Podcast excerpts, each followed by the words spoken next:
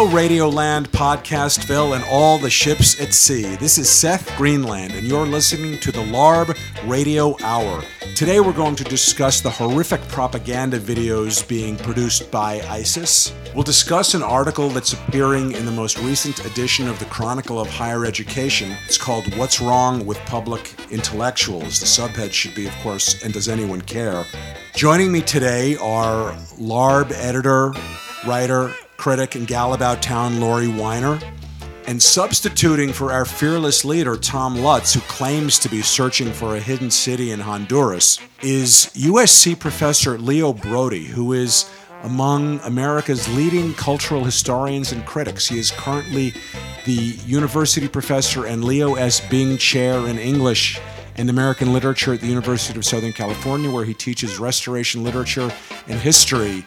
Also, American culture after World War II. I could go on. I sprained my wrist picking up his resume. We are thrilled to have him with us to discuss these topics on the LARB Radio Hour today. In today's New York Times, by today I mean the day we're taping, February 20th, there is a story about the ISIS videos. The headline is Brutal ISIS Videos Show Potency of Shock Value. And the point of the story is that a lot of people in Syria, anti government activists, are upset because they feel that all of the violence in their country being perpetrated mostly by Assad, no one is paying any attention to. And these graphic, sensationalist videos by ISIS everybody is paying attention to. And they're starting to make videos of their own. For instance, one uh, village guy got all of the children, put them in orange jumpsuits, put them in a cage, and pretended to start to set fire to the cage. Of course, the children were horrified and crying and screaming, but he did this to make a point, which was pay attention to the violence that's happening in our country. This seems to me like mixing apples and oranges. ISIS is not making these videos to uh, make people sensitive to atrocity. Quite the opposite. What are these videos supposed to do, do you think, the ISIS videos? Well, I think, you know, you have mixed motivations here, very mixed motivations. And the kind of, a, you know, obviously ISIS is using this in great part as a recruiting tool that somehow people are going to be inspired to join them when they show these videos. I mean, that's one aspect of it. And, to, and obviously to terrify, along with uh, recruiting one cohort and terrifying another. But what about, it seems to me, the, the great majority of people would just be horrified and angry and want to smash them as a result of watching these videos. Well, they've they've bounced back in a way. I mean, I think their intent regarding uh, the West has been to uh, mortify people and to push them away from the conflict and to not get them involved. And in fact, the exact opposite seems to be happening. It seems the videos have more stirred up a hornet's nest in the West than anything else. Well, that had to be extreme naivete on their part to think otherwise. Well, it's interesting because although they appear to be sophisticated propagandists, you look at the videos and they're made quite professionally. Their thinking seems to be very shallow, actually. Well, I think that's true, and it's it's the thing. The problem is, of course, when you do something like this and you put it out there, it's all, it's open to all sorts of interpretations, including contradictory interpretations. I mean, they come into this situation. They're very sophisticated in a technical sense, but in fact, in a propaganda sense, they it could totally redound against them. Leo, this is this is not a new thing. You you were a cultural historian of some repute. Why don't you walk us through a, a history of the way images have been used to manipulate people politically? I suppose you know it really starts in the 18th century uh, when printing processes become more open, when they become cheaper, when people can buy cartoons on the street, when cartoons can be embedded in, in magazines and journals and things like that. But they're usually, and this is a difference I think between in, in terms of the history of propaganda, they're usually part of a narrative. You know, you have John Bull and Napoleon duking it out or something like that.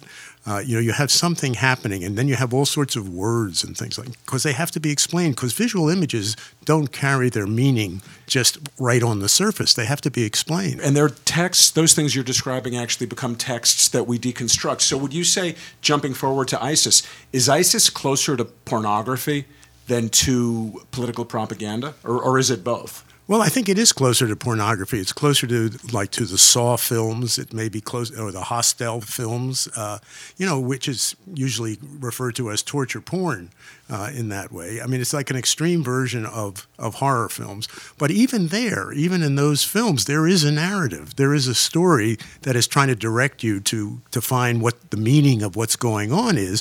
Whereas here, it's basically just an image. These people being decapitated there, and and the guys in masks standing behind them or wherever it is. What's the story there? Uh, have either of you watched any of the videos? No, I haven't. No, I haven't either. I have not, although I've kind of gotten to the brink of watching them. But apparently, as I, I, read in this New York Times story, sometimes there is a kind of a narrative. For instance, there's a video that shows the ISIS soldiers marching a bunch of people, they said kind of gently, on the seashore to the ocean and then they behead them there until the waves turn red. Is how they describe. So that's it. closer to romance than to porn. Is, that, is yeah. that what you're describing? Well, the thing is, you know, Joan of Arc was burned alive. Uh, I mean, you know, you can always you can always turn somebody into a martyr that way. I mean, why? And I think that's what's happening. Let's say, you know, with the execution of those uh, of the Christians uh, there in Libya there. I mean, it, it goes both ways. You know, it, it, could it doesn't necessarily go to ISIS's meaning. It could also go to the meaning of the people being executed. Of course, I mean, I would think that that would be the case for the majority of people watching it. They're, th- they're, they must know that, but they're counting on some small percentage of the watchers who will feel what Seth. What you know? What are they looking, what are they hoping a, small percentage would feel? They create a pornography of violence that's very attractive to these people who've been numbed by, I think, cultural images that have been thrown at them, ironically, by the West that they claim to deplore, but that at the same time they've internalized. And they find this very attractive on some level, which is why many young men from Western countries have gone to uh, enlist and fight with ISIS. But I think also, though, there's no ideological or religious you know, image in this. That is, you have to believe to begin with to see this as a something that encourage you to believe more and to join ISIS there.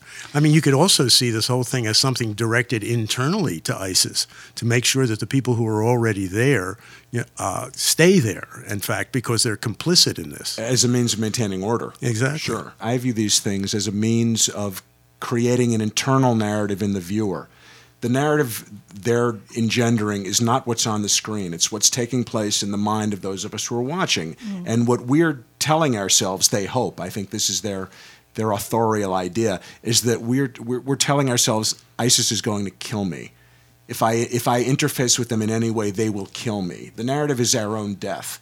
But in terms of, of terrorizing people, I mean, I hate to bring up the Nazis because, you know, they are talked about a lot. We were hoping to get but, through one show without discussing I, Nazis, I don't but yet again, yet again, we failed. Nazi, Nazis so. are Laurie's uh, King Charles's head. You remember in Great Expectations, where Mr. Dick can't write anything and keeps mentioning King Charles's head. Well, for me, it's Nazis and kittens, but um, and Oscar Hammerstein. And Oscar Hammerstein. But if you think about how the Nazis used terror, they used it brilliantly in that you can't show it like this, what you do is you, you put them in a concentration camp where people hear tell things, or you murder people with mobile units out in the countryside.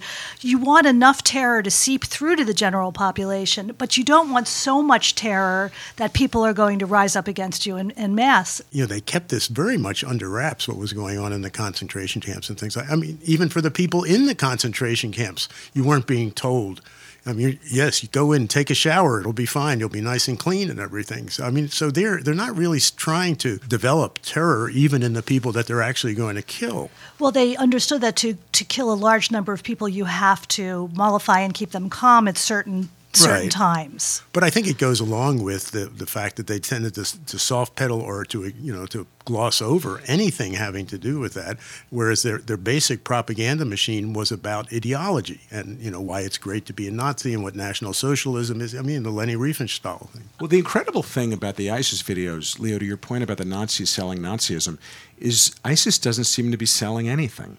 Not to veer into politics here, but the fact that Obama has divorce them from Islam in his in his recent rhetoric makes a lot of sense in that respect. they themselves don't really reference their cause or their religion in any other way th- other than uh, brutality. Well, that's why I can't see that anything is going to happen from these things except to redound against them somehow. That, in fact, because they're depending on people who are dissatisfied and alienated, uh, who happen to have perhaps a Muslim background. It seems that so many of the people who were drawn to this are misfits. They didn't uh, thrive in their societies, losers, if you will, and they go fight with ISIS and engage in a cause larger than themselves. And I wonder, given how malleable they are, is there a counter narrative that the West can promote? If anybody has some clues about this, it's people who work with gangs. Because so much of what ISIS does seems to me to be very similar to, to what gangs do. They create a sense of family, they bind you to that family through violence, by making you commit violence, by having you witness violence. And so it would seem to me that, you know, sociologically, there's a lot of a lot of similarity here. And I just wonder, in fact, I haven't seen anybody who's done this, who's been stepping in, but it does seem to be pretty analogous.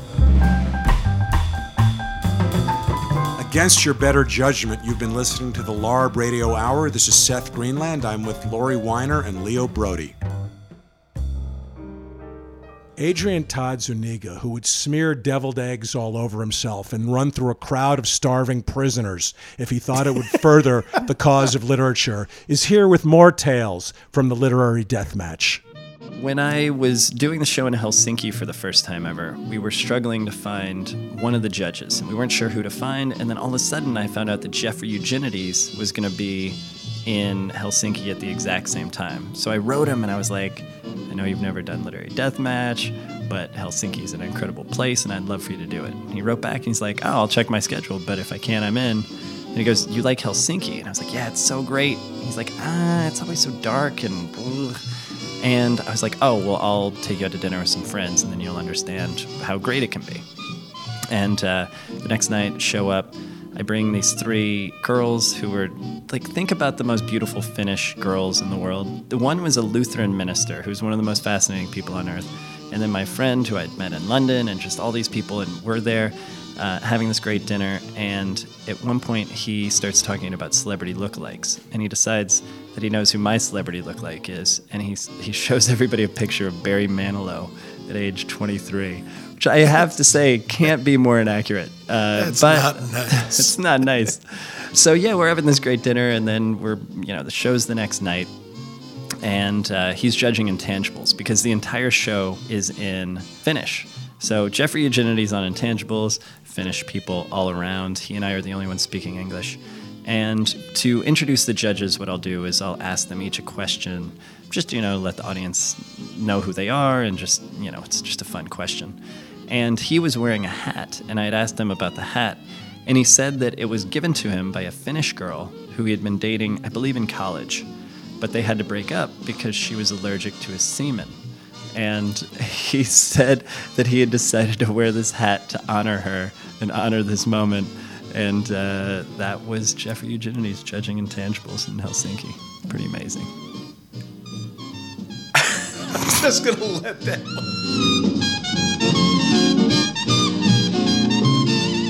Tom, you talked to Michael Tolkin recently, and that guy has had an impressive career. He is a novelist, a screenwriter, a director. He's best known for writing the novel The Player, which became the Robert Altman film of the same name, for which he wrote the screenplay. Uh, he wrote and directed a movie called The Rapture, which was very, very good, and uh, a whole lot of other things. I think he's on the staff of Ray Donovan, the Showtime show right now. And he's also a lover of classic American literature. And that's the thing that he and I talk about whenever we get together. And we've put together a clip from a longer interview, which we have on the website, lareviewbooks.org. Here's a little clip about one of his favorite novels, The Professor's House by Willa Cather.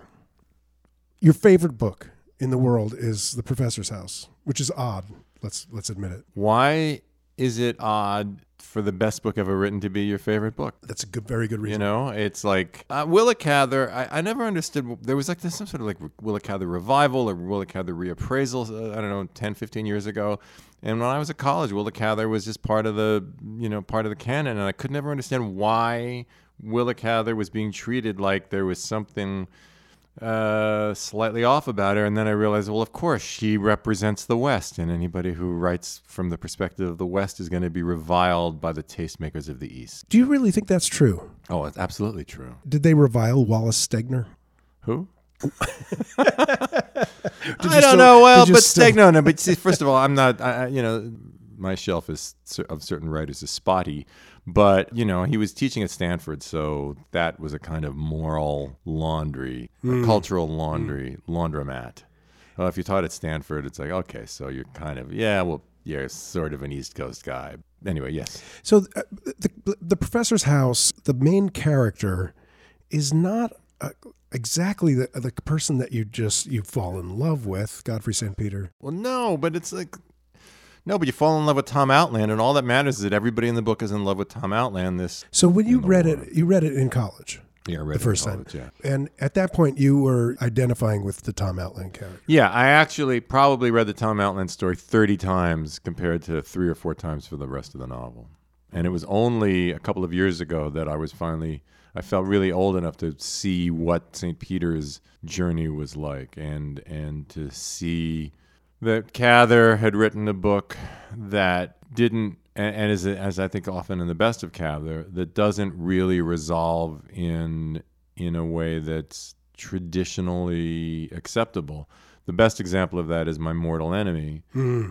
Fantastic. Yeah, it's fantastic. It's one of the great. sh- It's like it's like My Mortal Enemy. If that had been written in Russian or French, and then what we were reading was the translation, it would be one of the five books that everybody knew. I think that that's actually true. It's got um, a, a kind of complexity, moral and uh, psychological complexity of a Russian novel. Right, and it's one of these books, and this is where I think what's what's Cather's at its at her best. It's sort of hard to tell what she's really thinking by the time it's done.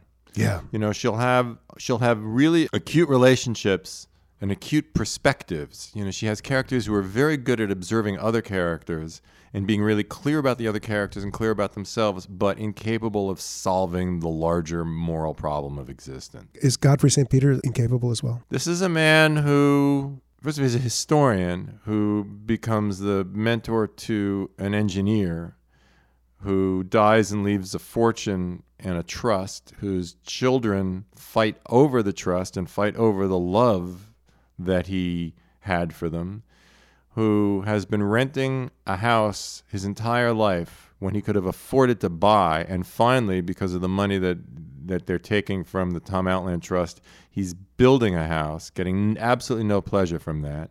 His wife and children go on a voyage to Europe, and when they come back, they're strangers to him, and he has no feel. Really, I think he has no real feeling for them at the end of the book. Why? Because life. That's why. And and it's not. There's no. It's not a programmed novel. The way I think mo- the way the East Coast novels are more programmed, programmed for reception, programmed to be thought about and written about. Um, the West Coast novel, I think, or the Western novel is harder to talk about. And I've found this with, with Cather, it's harder to talk about because the assumptions of what you're reading it for or what it's being written for are not the same assumptions as the well told Eastern book. Ah, like uh, what what what's the difference in assumption? The difference in assumption is that sensitivity for the East Coast novel, sensitivity and sensibility are the goal, and the more sensitive and more sensible you are, the higher you're, the high, the more elevated you are, because you're suffering for it. For the West Coast novel, the morass is larger than your sensitivity and sensibility. A one, two, three. To you. My heart cries out for video. This is the LARB Radio Hour brought to you by the LA Review of Books. There's an article in the Chronicle of Higher Education dated February 13th, 2015. It's titled, What's Wrong with Public Intellectuals? Since I'm here with two public intellectuals, Leo Braudy and Seth Greenland, I'm going to ask well, first of all, what is a public intellectual? Leo, in your definition, how would you describe that? Well, I think there are different kinds of public intellectual. There are public intellectuals who speak out of their own disciplines, who have expertise in their own disciplines, and are called upon to be like talking heads on CNN or Fox because they have that expertise. And then there are public intellectuals who, who speak to general big issues that are going on. That is, the first kind of public intellectual is somebody who is reactive. You know, let's let's call in the expert on this issue. The other kind of public intellectual starts out with a platform of his or her own and with an agenda of his or her own, but still is using springboarding off of the fact that they supposedly have expertise in that area. What is the role, Leo, as you see it, of the public intellectual in America today? And two part question, and does it matter? In other words, is anyone paying attention? Well, I think it's hard to pay attention these days because everybody can just add a comment to a thread on online and be a semi-public commentator, let's say, rather than a public intellectual. I mean, supposedly intellectual means that you have some kind of expertise, that you can look at the big picture, that you can generalize, uh, that you have ideas, let's say, rather than just responses. But this is a world of immediate responses to everything, and I think that definitely waters down uh, any kind of authoritative voice. Is this what happens when you take democracy to its logical end? To a certain extent. I mean, it, you know, it's a positive thing, let's say, that people feel empowered to make these comments. But, uh, you know, as in so many other areas, democracy does often imply a watering down of kinds of hierarchies of, of possibility. Who do we trust? I mean, the whole question of who do we trust on the air? Who do we trust on TV? Who do we trust online? There becomes muddled in this kind of world. Well, the public forum seems to have become like bear baiting. well, I mean, there's a lot, you know, there's a lot of snarkiness involved, definitely. And people sort of hide behind their handles and Twitter accounts and, and can snark away. You know, I think it'll settle down after a while when people start getting a little bored with doing that. Perhaps you know voices that actually should be paid attention to, you know, will be paid attention to. But it's definitely a, a, a transitional period, as so many are. I'm picturing Cicero reading the comments section to one of his pieces. when I think of a public intellectual, I think of the Dick Cavett show, and he would have on whoever was the public intellectual at that time, whether it be Norman Mailer or Gore Vidal. That they had a famous feud. I think of Susan Sontag, which most people could recognize her and knew her name, but probably had no idea what her ideas actually were.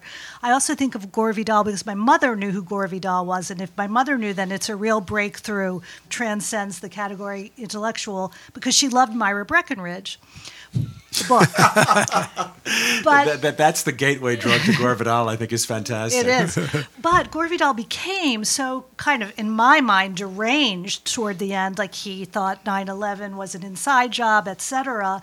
That I think he gave up the mantle of public intellectual because you can't be a public intellectual and be so eccentric. We count on the public intellectual to kind of sum up what's happening from the intellectual sphere, which is high, and you see with a lot of perspective. I think he uh, Leo, lost that right. Yeah, Leo, I'd like to ask you this: Do you feel that the public intellectual of 2015 is a polemicist at this point? Well, to a great extent, and I think just responding to what Laurie was saying, that is the uh, publicness. I mean, that's where the public gets more emphasis than the intellectual does. Uh, and it just reminds me of late night talk show situations where somebody comes on, let's say, who is, I don't know, a performer, whatever, and just because you are in public, you are somehow supposed to have ideas about everything that the public is thinking about. They are okay.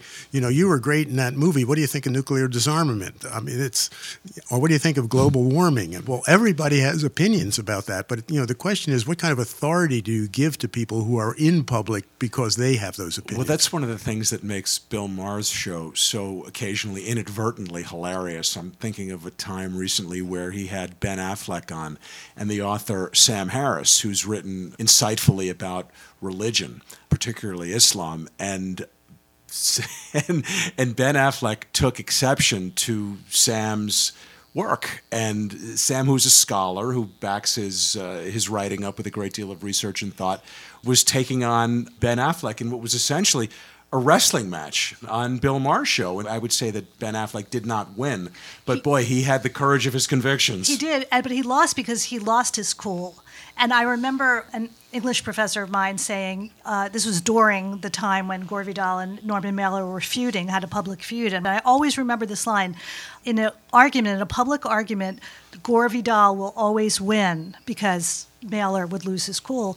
But in 100 years, no one will be reading Gore Vidal, and people will be reading Norman Mailer. That's that's how he assessed the situation. But you know, I think the person who loses his cool usually loses the argument. Those examples are terrific because, unlike the men and women out there today, they seem to be taking a more Olympian view of the situation and weren't necessarily coming down hard left or hard right, but were able to contain contradictory ideas within their own intellects and express complex thoughts. Whereas today, whether it's Michael Moore on one side or Ann Coulter on the other side, first of all, the level of the public intellectual seems to be significantly diminished based on the two dimensionality of what they're saying.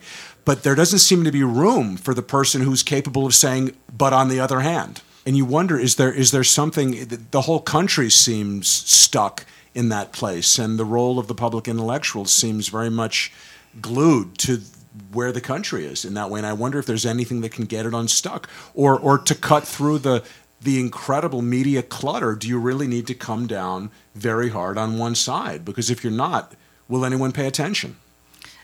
I think the answer to that is no, because if you cannot see both sides, you cannot be a public intellectual.